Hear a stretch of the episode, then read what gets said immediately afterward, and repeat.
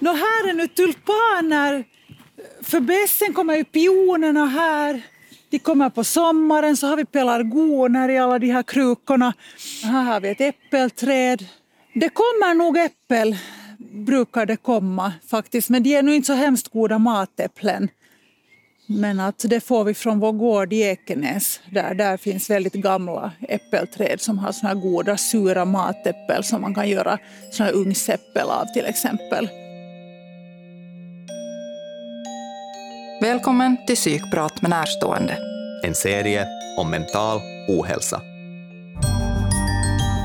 Att han har svårigheter med mycket vardagliga funktioner och mycket med humöret. Och jag visste faktiskt inte hur allvarligt det var. Alltså jag började fundera för mig själv under den period som jag var nykter. Så har ju jag fått axla det här ansvaret att få in inkomst till hushållet. I det här avsnittet, Sigrid och Ilona, psykosdimman. Jag träffade Sigrid, 40 år, i en idyllisk trädgård ett par kilometer utanför Helsingfors centrum. Mitt i blomsterprakten, i en lite mindre ateljébyggnad, bor hon tillsammans med sin ögonsten, hunden Sampo. I det äldre trähuset bor hennes pappa på vinden och på nedre våningen bor hennes bror med sin familj. Familjen är henne kär. Ansiktet spricker upp i ett brett leende när hon berättar. Jag minns de här barndomssomrarna på Näseby gård som väldigt, väldigt trevliga. Och vi var ute med vår båt i skärgården och alltid när det åskade så stekte mamma plättar. Det kommer jag så bra ihåg när det var regnigt väder ute. Så att vi plättar där inne i vår mysiga mahognibåt. Ja, det stämmer. Det var fina somrar det där med båten ute i skärin. Mamma Ilona och pappa Christer är sedan många år tillbaka frånskilda. Men Ilona är ofta på besök för att träffa sin familj och pyssla i den vackra trädgården. Idag är hon uttryckligen här för att prata om Sigrid. Den begåvade dottern som under studietiden var värdinna på Nylands nation, som drömde om att bli diplomat, som tillsammans med sin islandshäst Geisla nådde den yppersta toppen. No, jag är flerfaldig finsk mästare och jag har representerat finska landslaget på VM i München år 99. Dottern som föll till botten. Alltså jag insjuknade i min psykos år 2001 på sommaren i Tübingen i södra Tyskland när jag var där som Erasmus-stipendiat som utbyteselev. Kan du berätta om när du insjuknade i den här psykosen? Vad var det som hände egentligen? Det var det att jag låg i mitt eget kiss i veckor. Jag var inte kapabel att ta mig till toaletten från sängen och hade elefantfot för att kisset hade varit i de varma joggingskorna ute i 30 graders hetta. Det var ju varmt där på sommaren i södra Tyskland då. Och jag hade kissat ner mig i skorna och gick omkring med det så att fötterna var uppsvullna. Och till sist låg jag i mitt eget kiss i min säng i flera veckor och kom inte upp därifrån. Så det var ett under att jag klarade mig hem därifrån. Det låter ju väldigt så dramatiskt det här att gå från att vara i den yppersta landseliten inom en sport, ridsporten, till att insjukna i den här psykosen. Liksom, kan du berätta, vad var det som hände här under de här åren då du var på väg ner i den här psykosen? Det är svårt att säga. Kanske min mamma kan svara på det bättre. Jag tror att det var många saker tillsammans som gjorde det. Först var det att hon åkte till Tyskland. Hade inte studerat språket så hon kunde inte prata tyska. Och sen den där prestationen vid den där tävlingen var ganska stor, och sen att vara utomlands ensam, och sen kanske också att hon bodde i en kommun och där hände det ett och annat, liksom hon har berättat senare, att en kille hängde sig och sen blev hon utnyttjad. Jag vet inte allt vad hände där, men så som hon säger så det är ett under att hon kom hem därifrån.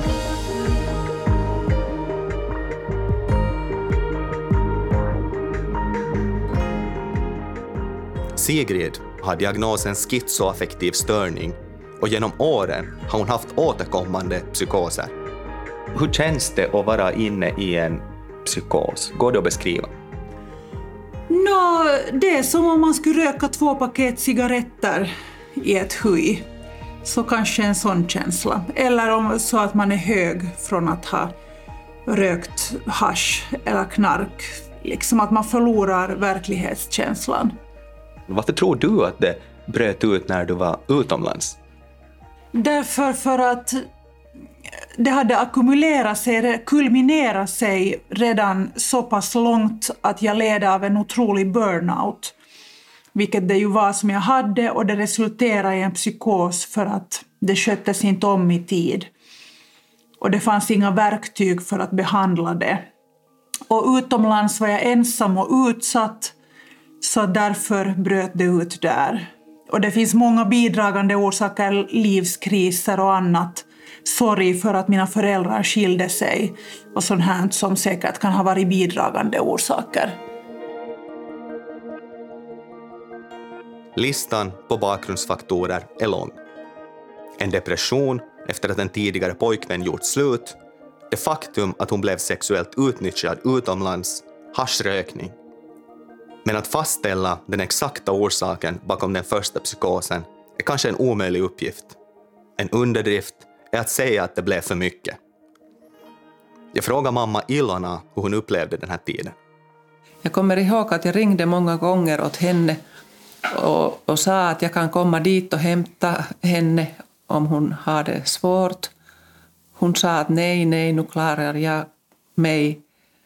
Och sen var jag var och mötte henne på flygfälten. Och jag kom hem med taxi. Jag var och hämtade dig på flygfältet, och när du kom så kunde du inte prata, du knappast kunde gå. Jag kom hem med taxi till Solnavägen. Mä olin sua vastassa. Minnesbilderna från den här tiden går isär. Att se Sigrid komma hem psykotisk var en chock för hela familjen. Hon blev omgående intagen på Lappfikens mentalsjukhus och vistades där i ett halvår. Hur upplever du det som mamma att din dotter tvingas bli intagen så här mot sin vilja? Det var ju hemskt, alldeles hemskt. Inte kunde man visste inte vad det gäller, vad det är fråga om. Hur kan man stänga en människa inom 4 veckor? Det var ju helt ofattbart för hela familjen och för syskonen. Och de var kanske rädda eller konfusa. Tiden på sjukhuset var väldigt jobbig och besvärlig för mig, för att jag ansåg att min frihet hade tagits ifrån mig. Jag kunde inte gå till studierna och jag var väldigt orolig över min examen, det vill säga att får jag den någonsin klar. Det som jag har påbörjat och vilket var mitt livs projekt. Och som tur så blev jag ju färdig sen 10 år senare. Men jag fick det gjort och jag är väldigt glad och stolt över det. Men att visst kändes det jobbigt att som ung 20-åring vara instängd på sjukhus när kompisarna är ute och festar och studerar. Och dessutom var det ju hemskt mycket obekväma människoöden som man hamnade och bevittnade där.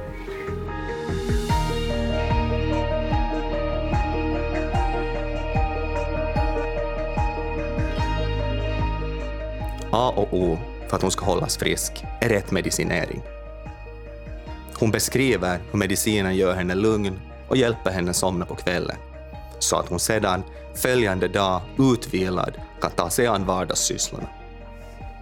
Men i början tyckte hon inte att hon behövde medicinerna, att de inte hjälpte. Jag upplevde nog inga effekter själv eftersom jag ansåg att jag inte var sjuk. Och hade ingen sjukdomsinsikt och var emot medicineringen förstås från första början. Jag ansåg att jag blev fet och fick extra kilon och matlusten ökade och alla möjliga bieffekter som psykmediciner kan ha. Vad var din inställning till de här medicinerna, Ilona? Kan du minnas? Jag tänkte förstås att hon måste äta medicin och Hon ville inte äta medicin och det var en jävla show hela tiden. Och det tog många år, så vitt jag kommer ihåg. Men sen när hon märkte eller insåg att det är bäst att ta medicinen, att det gör inte henne illa, att det hjälper henne och hålla vardagen. Du sa att det var en show kring det här med att hon skulle förstå att ta de här medicinerna. Vad menar du med show? Hur kunde den showen se ut? No, den showen så till exempel så ut att när hon bodde här en tid med sin farmor och pappa, så hon mådde så illa att hon sprang i nattpajtun här i skogarna och ängarna i regnet, eller lade sig på vägen eller gjorde något konstigt. Jag var inte här. Jag jobbade ännu då. Konstiga saker hände. Minns du de här grejerna också, Sigrid? En sak som jag gjorde var att jag rymde med bordercollin på landet i Ekenäs, Näseby gård. För att ta den med mig hem till Helsingfors så hade jag börjat gå ute på vägen i bara nattlinne. Och det var väl en inre dröm om att ha en egen hund. Men att sen har jag plaskat i vattenpölar och på något sätt liksom försökt få ut det där onda ur mig. Den här ångesten som jag har haft. Hur orkar ni med? Ja, det vet man inte. Det är väl en livslång resa. Men folk insjuknar ju i cancer, diabetes, astmor, hemska sjukdomar. Man måste bara vänja sig och försöka tänka positivt.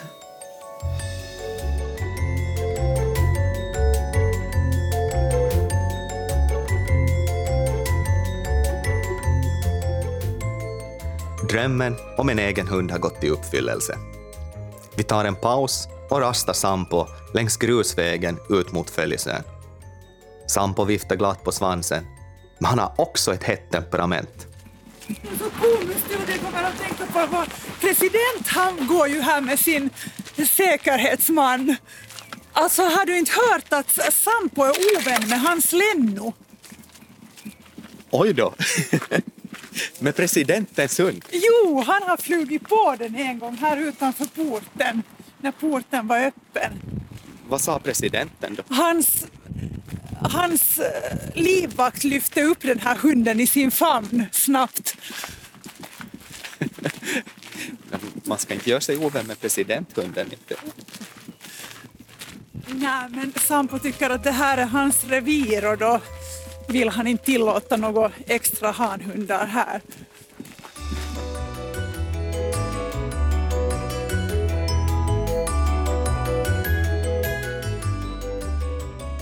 Ja, men nu har vi ju varit ute och gått med hunden också. Kan du berätta, Sigrid, vad har hunden haft för roll i ditt tillfrisknande?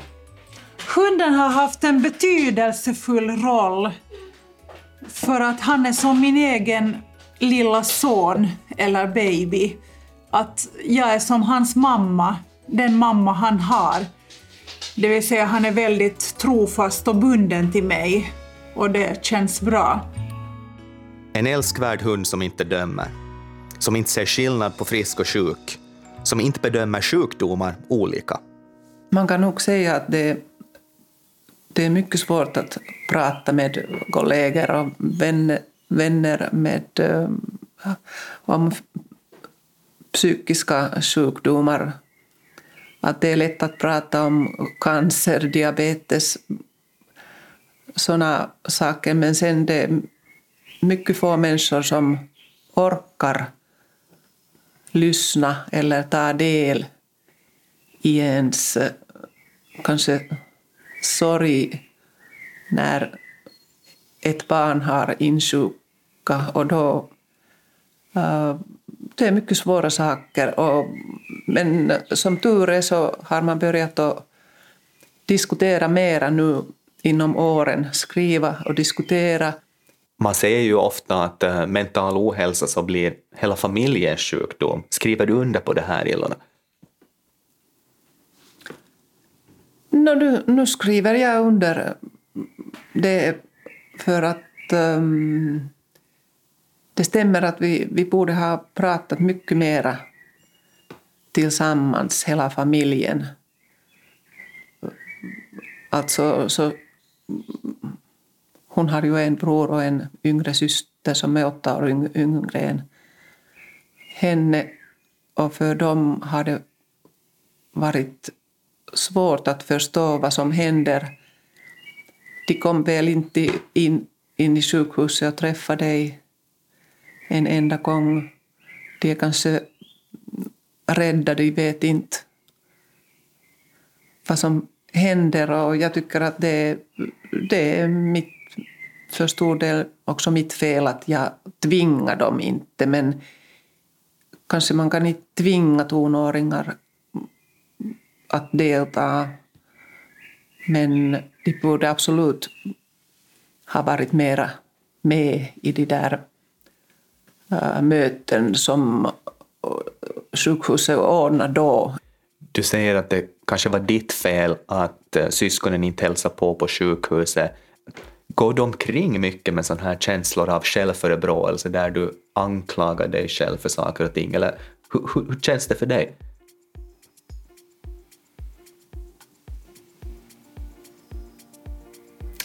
Nej, det gör jag inte. Någon gång säger Sigrid att när hon är elak att det är mitt fel att hon insjuknar, men kanske hon inte menar det. Nu känner man en viss sorg kanske för det, men att man har skilt sig och att ett barn har insjuknat. Men sånt händer. Livet är inte perfekt.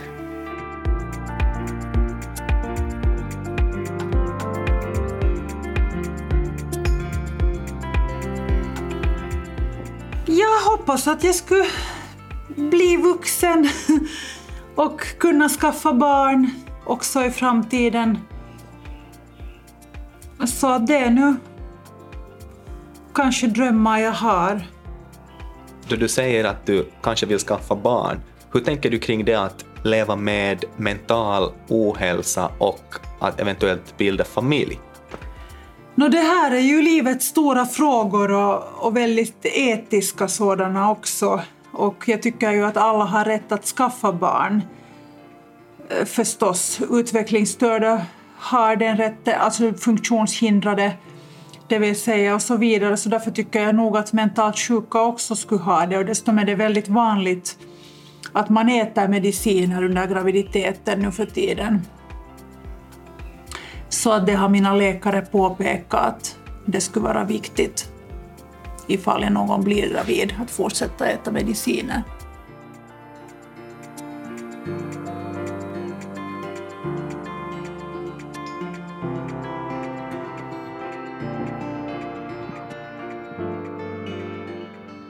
Vad är det viktigaste en närstående kan göra då någon mår dåligt?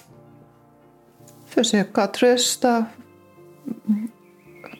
ge hjälp, fråga vad det är fråga om och sånt. Vad säger du, Sigrid? Vad är din hälsning till de som är närstående? Bara att hjälpa till och stå ut. Det vill säga att jag försöker mitt bästa i allt jag gör. Och ibland måste man bara stå ut med mig.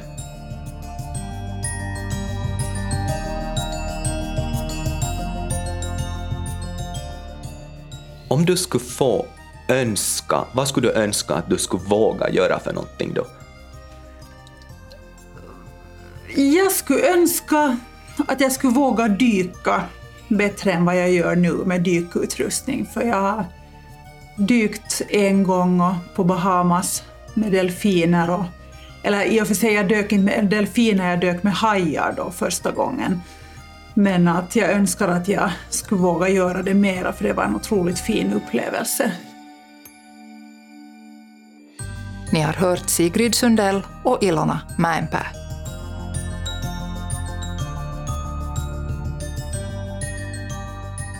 Psykprat med närstående. En serie om mental ohälsa. Produktion Sus Productions för Svenska Yle. Redaktörer Tommy Wallin och Susanne Skata. Ljudmix Thomas Birnik. Yles producent Annika Lövgren.